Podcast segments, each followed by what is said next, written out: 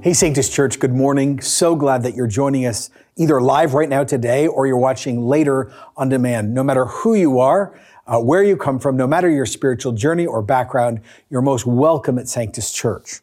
Uh, if you go to Sanctus Church, I think most of you know I moved right in the middle of the pandemic in late November to a little town called Port Hope. And of course, that's here in Canada, that's winter. And so uh, we moved to this beautiful old home and it has just under half an acre. And as I moved in, though the home is beautiful and old and historic and it's got all this charming detail, it's surrounded by old English gardens. And as I looked at this just under half acre, all I saw was dead and brown and, and old and winter. Every few days, I'd look through the windows December, January, February, going, I wonder what's under all that. I wonder if the gardens are okay. Well, two weeks ago, as we sort of entered into spring ish, I decided to actually go out into the garden and begin to look. Now, our house is 175 years old. And as I started going through the gardens, I don't think these gardens have been touched for 170 years. Like for real, it's bad. And so I started working on Friday. That's my day off. And I just started raking and cutting and got cuts all over my hands and just did it.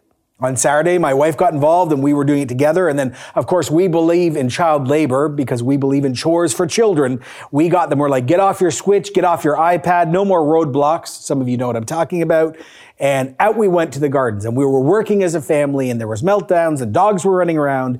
And after 4,950 brown bags were filled, I swear I was finding leaves that had never decayed and had not been touched since 1870. I looked around all this work we had done, and I said to myself, and then a little bit out loud, we have accomplished nothing. Everything still looks dead. Everything is broken. Everything is just, it's awful. I feel like nothing's happened. It's like no life. I don't know if it was worth it.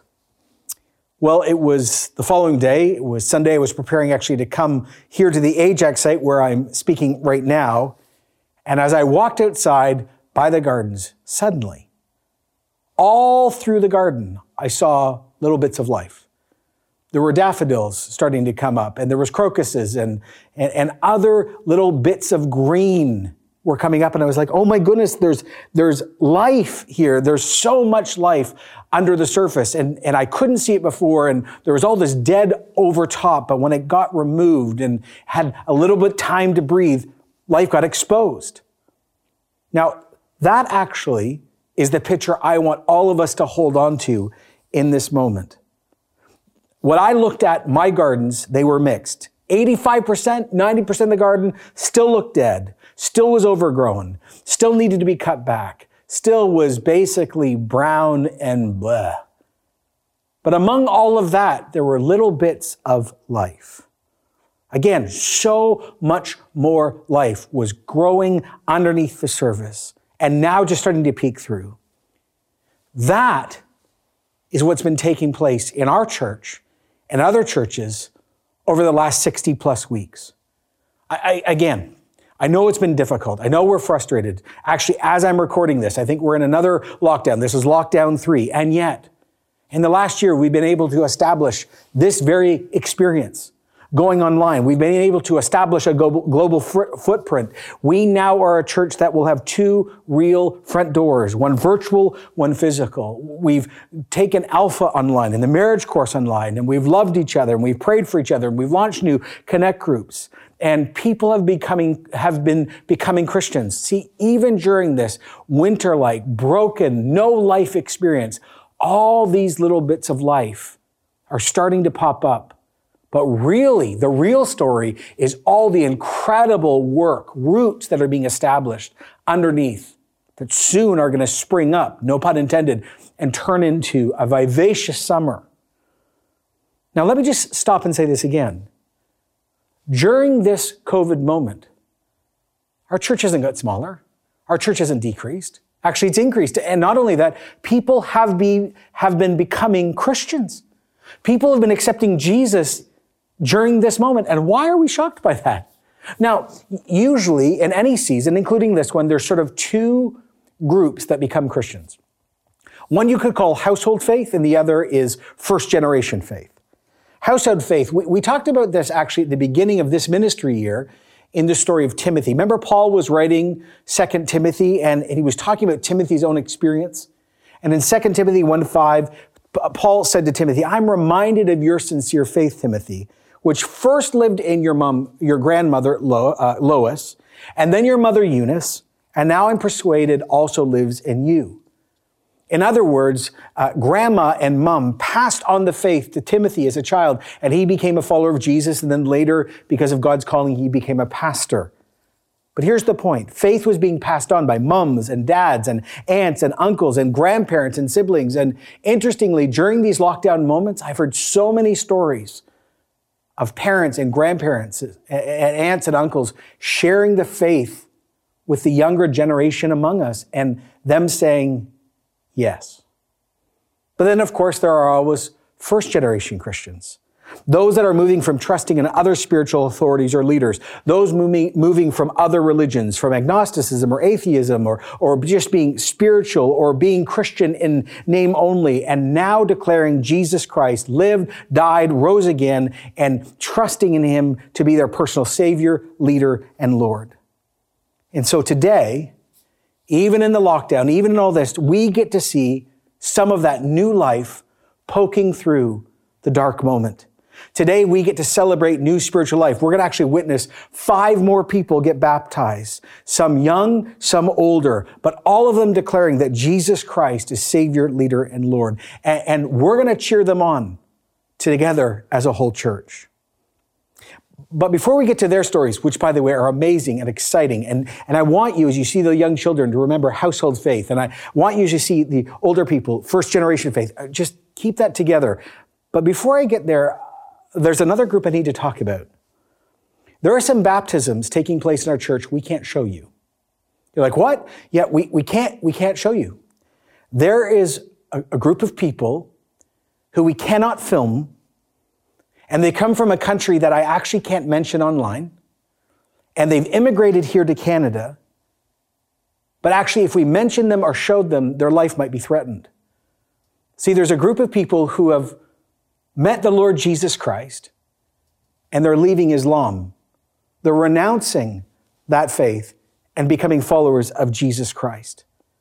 And, and we, we have the privilege of baptizing them too, working with a, another pastor but we can't show you that. But I want you to have that in the back of your mind too. Why? Because God is sovereign. And in this moment, there is new life sprouting up everywhere. Now, I know some of you might be joining us because you checked out Easter, Easter, last week and you're watching, and some of you, we've had so many people sign up for Alpha Online, and maybe you're joining us. Others of you have been Christians for a long time, but every time we do a baptism, we, we need to remind each other for the first time or all over again what actually is baptism.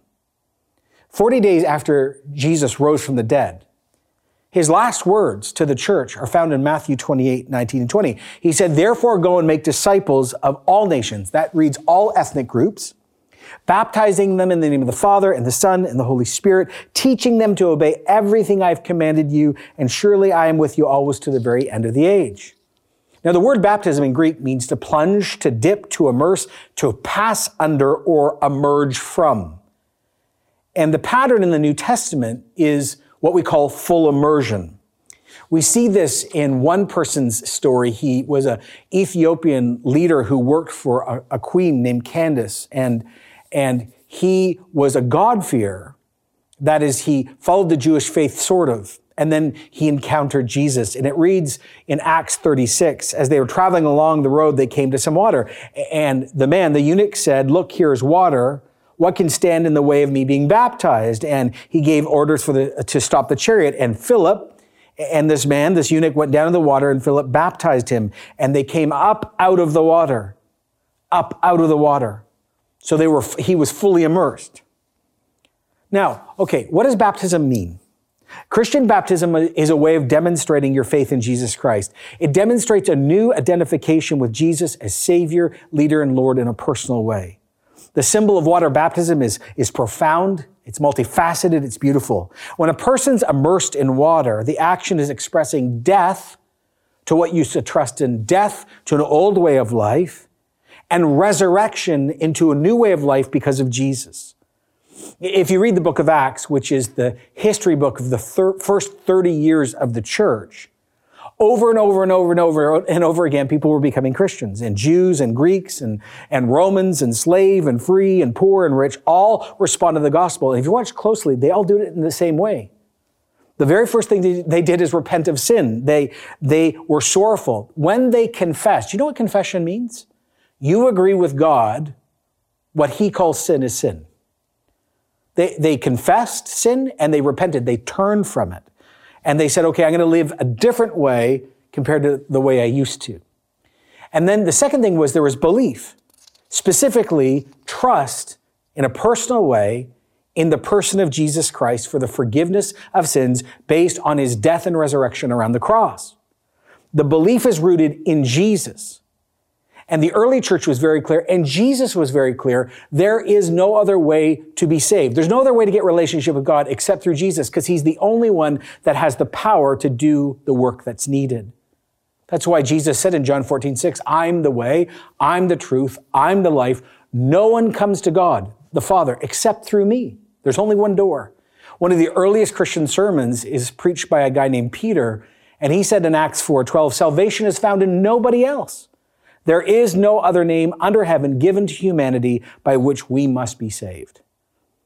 So you had repentance, you had belief, and then you had baptism with water. Now, the very first Christian sermon ever preached is found in Acts 2. Peter also preached this one. At the end of that very first sermon, it says in verse 37 when the people heard the sermon, they were cut to their hearts and said to Peter and the other apostles, Brothers, what shall we do? Oh, Peter replied, Repent and be baptized, every one of you, in the name of Jesus Christ for the forgiveness of your sins, and you will receive the gift of the Holy Spirit. I love this. This promise is for you and your children and for all who are far off, meaning non Jewish people for all whom the Lord our God will call. And with many other words, he warned and pleaded with them, save yourself from this corrupt generation.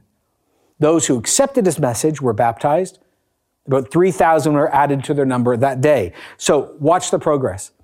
After they believed, after they repented, after they said yes to Jesus and agreed with who he was, what he claimed and what he did, then they were baptized.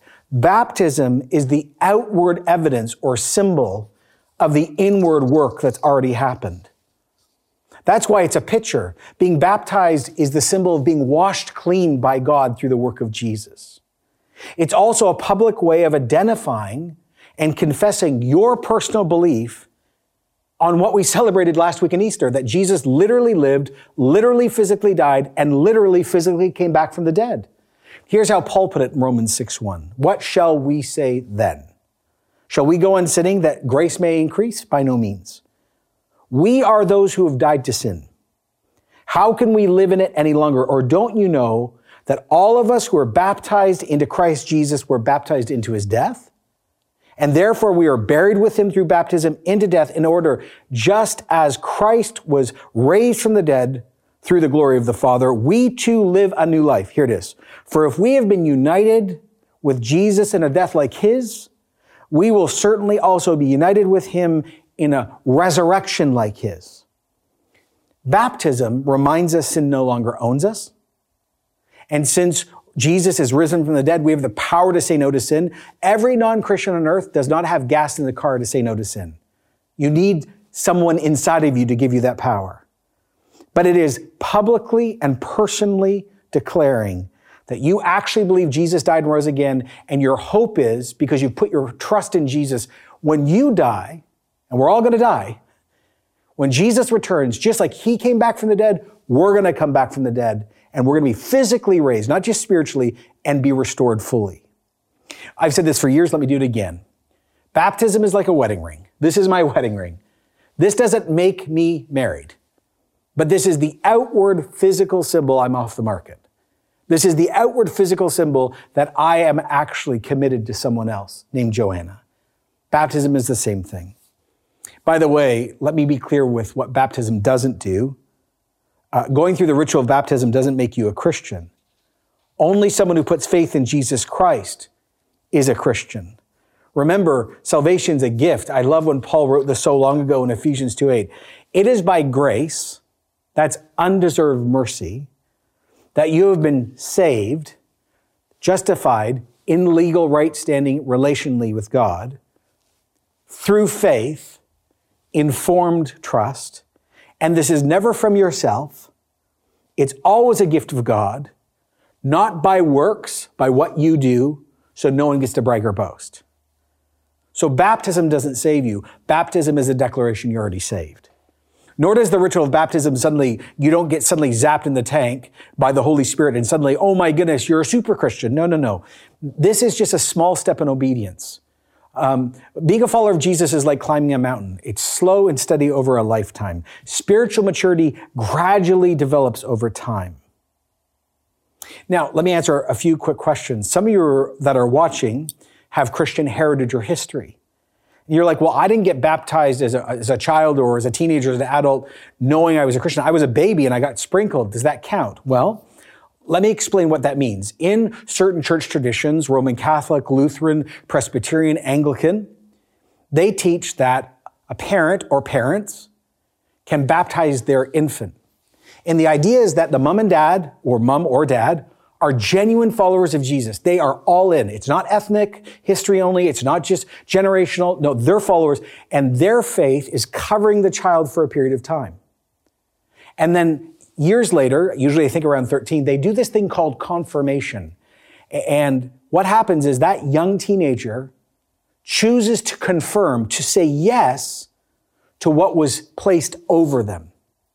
Now, here, here's why this matters. If mom or dad weren't Christians and the ritual is done, it doesn't count because there's no faith covering. Problem one.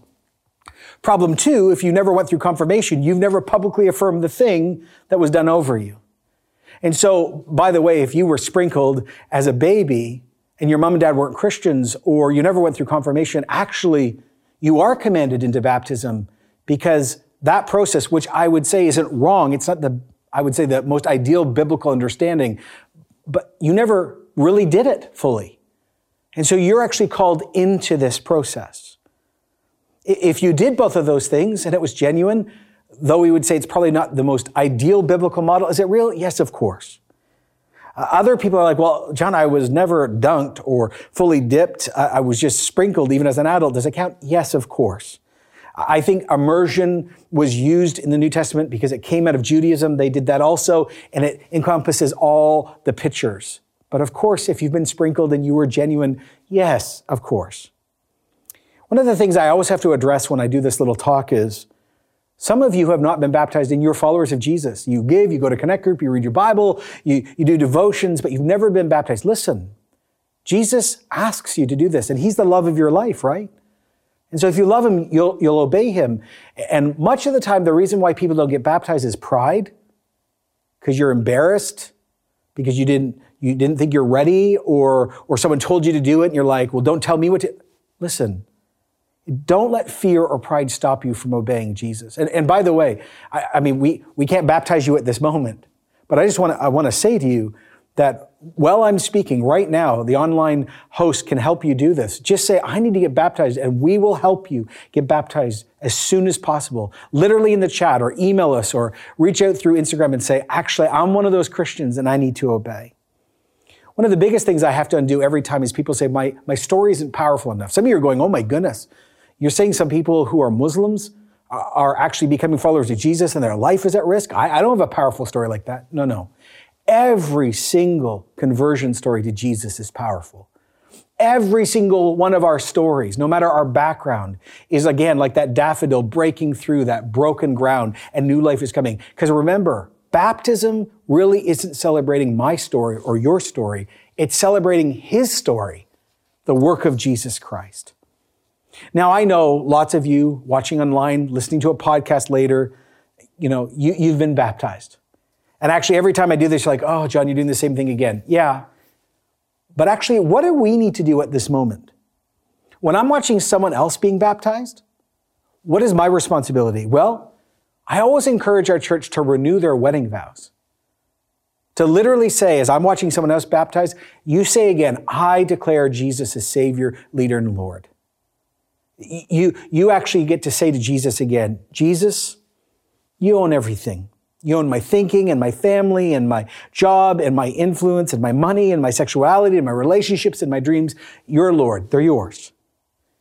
And also, it'd be really good to confess that you believe in the real death and real resurrection of Jesus. Actually, why don't we do this right now? If you're a Christian, wherever you're listening, would you just bow your head and let's do this?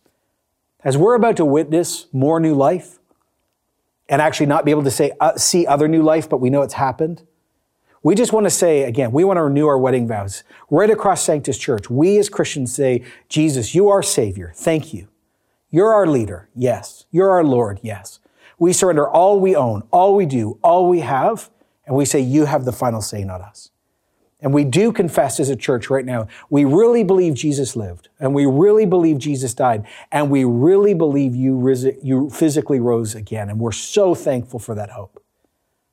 And right now, as a whole church, we also pray for those who are going to see and not see or going to be baptized. We pray they'd walk with Jesus the rest of their lives, that they'd be full of life and hope, and they'd point the next generation to Jesus. And we all said, as our church together, yeah, amen. And so, no matter where you're watching from today, whether you're listening in a car, or this is a podcast years later, or actually you're sitting in a living room or in a kitchen, when someone gets baptized, you need to say amen. You need to clap and cheer. And you need to say, yes, this, this is God working even in this difficult time. So I invite you to join me and many others as we watch now new life that God has been doing even in the worst of times. Let's celebrate God's work together. Well, welcome, Sanctus Church, and those tuning in online. My name is Pastor Casey. Wherever you are today, today is a special Sunday. We get to watch some baptisms. And so if you've been here for a while or you're just tuning in for the first time, this is how we do it. For each baptism, we stand and we cheer. And with that standing ovation, you get to be part of each person's journey today. And so get ready. Let's watch some baptisms. Well, let's welcome Elijah to the tank. Elijah's here with his family and Elijah is so excited to share his story.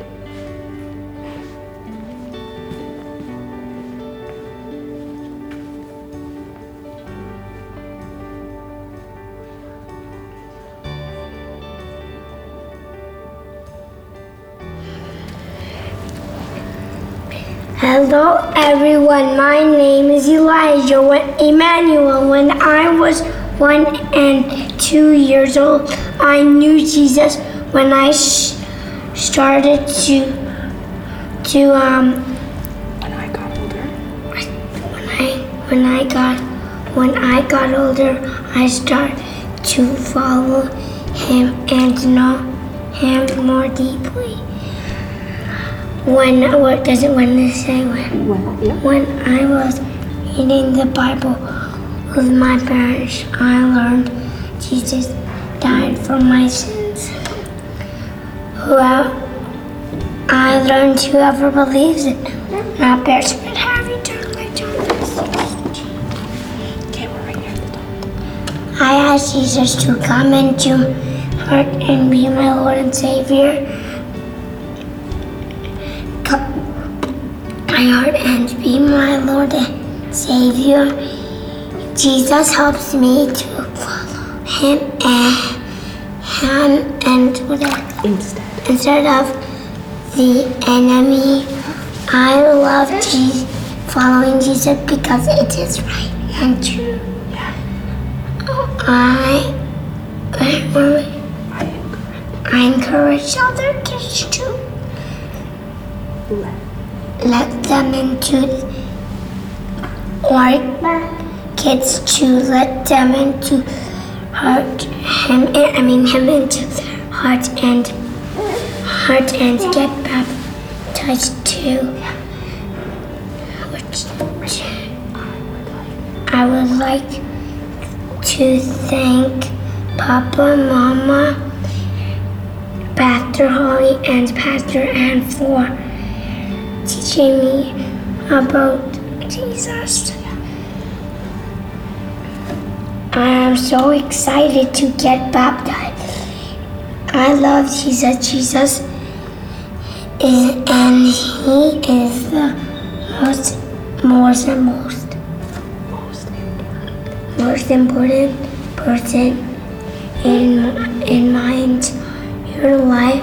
He is the king. He is the king of kings. Woohoo! Awesome job. So Elijah, I need you to sit and face this way. You're gonna put your arms like this. Look at me. You just put your arms like this. No, I'm supposed Oh, you can plug your nose. Okay. So Elijah, is Jesus Christ your Lord and Savior? Yes. And is it your desire to follow Him all the days of your life? Yes. And do you renounce the work of the world, the flesh, and the enemy? Yes. Upon your profession of faith, I baptize you in the name of the Father, the Son, and the Holy Spirit. Woo! Hey, well, let's celebrate with Elijah and his family. What a beautiful moment. What a beautiful story.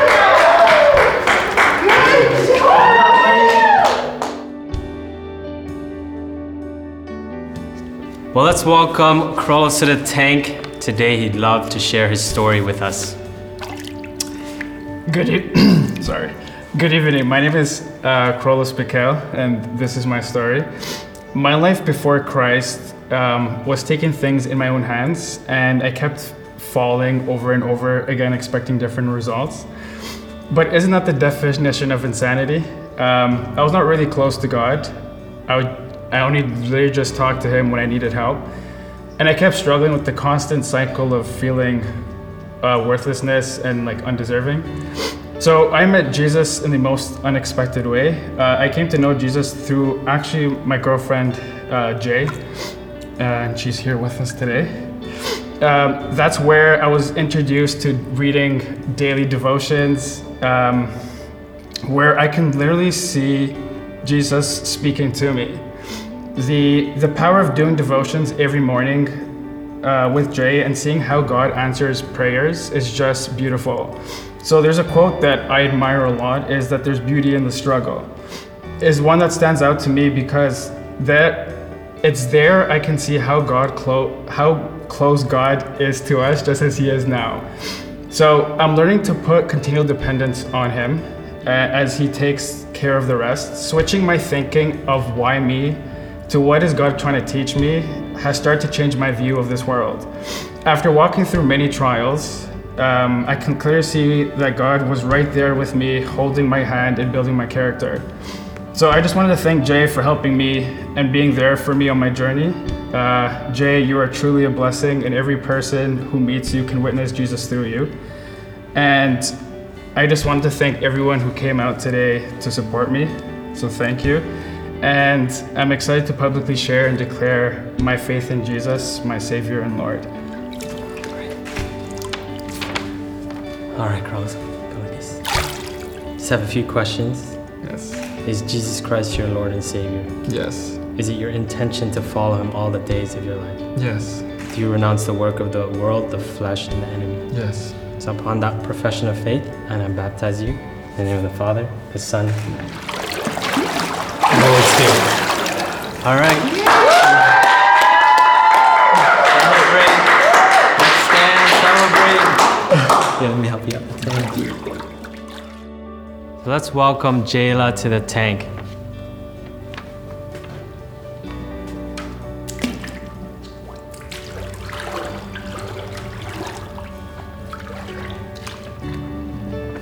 Jayla would like me to read her story.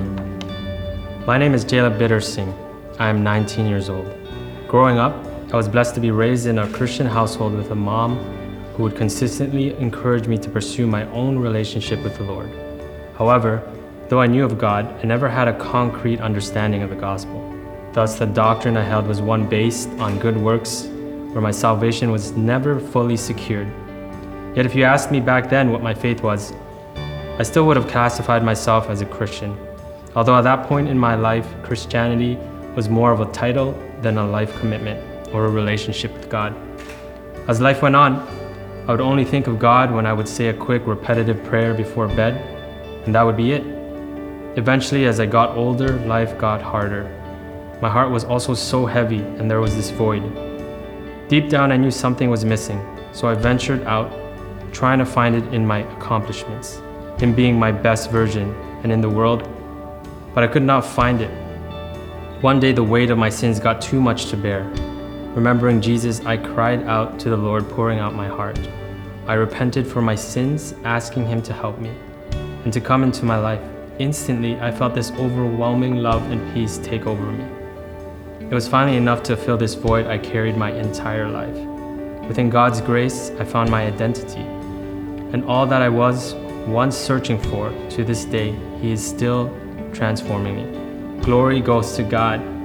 That's why I'm here today to confess Jesus as my Lord and Savior and proclaim my love for Him.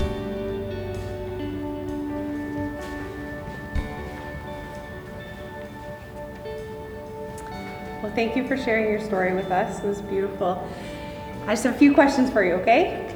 Is Jesus Christ your Lord and Savior? Yes. And is it your desire to follow him all the days of your life? Yes. And do you renounce the work of the world, the flesh, and the enemy? Yes. Awesome. So, upon that profession of faith, I baptize you in the name of the Father, the Son, and the Holy Spirit. Woohoo! Hey, stand to your feet, celebrate from home.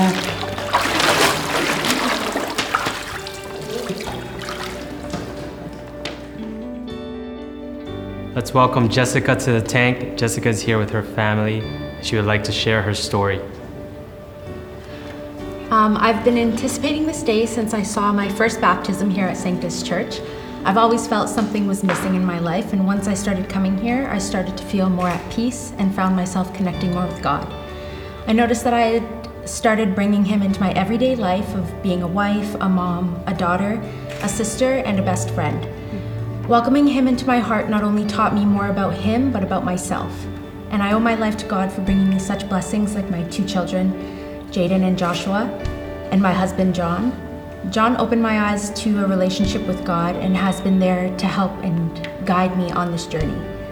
I look back at my life and realize that God has been waiting for me my whole life, and He's been waiting for me, and now I'm here. I'm here accepting Him into my life and into my heart, and I can't wait to see all the blessings that He has in store for me. Well, Jessica, I just have a few questions for you, okay? So, is Jesus Christ your Lord and Savior? Yes. And is it your desire to follow him all the days of your life? Yes. And do you renounce the work of the world, the flesh, and the enemy? Yes. Great. Find your profession of faith. I baptize you in the name of the Father, the Son, and the Holy Spirit. Let's celebrate with Jessica and her family.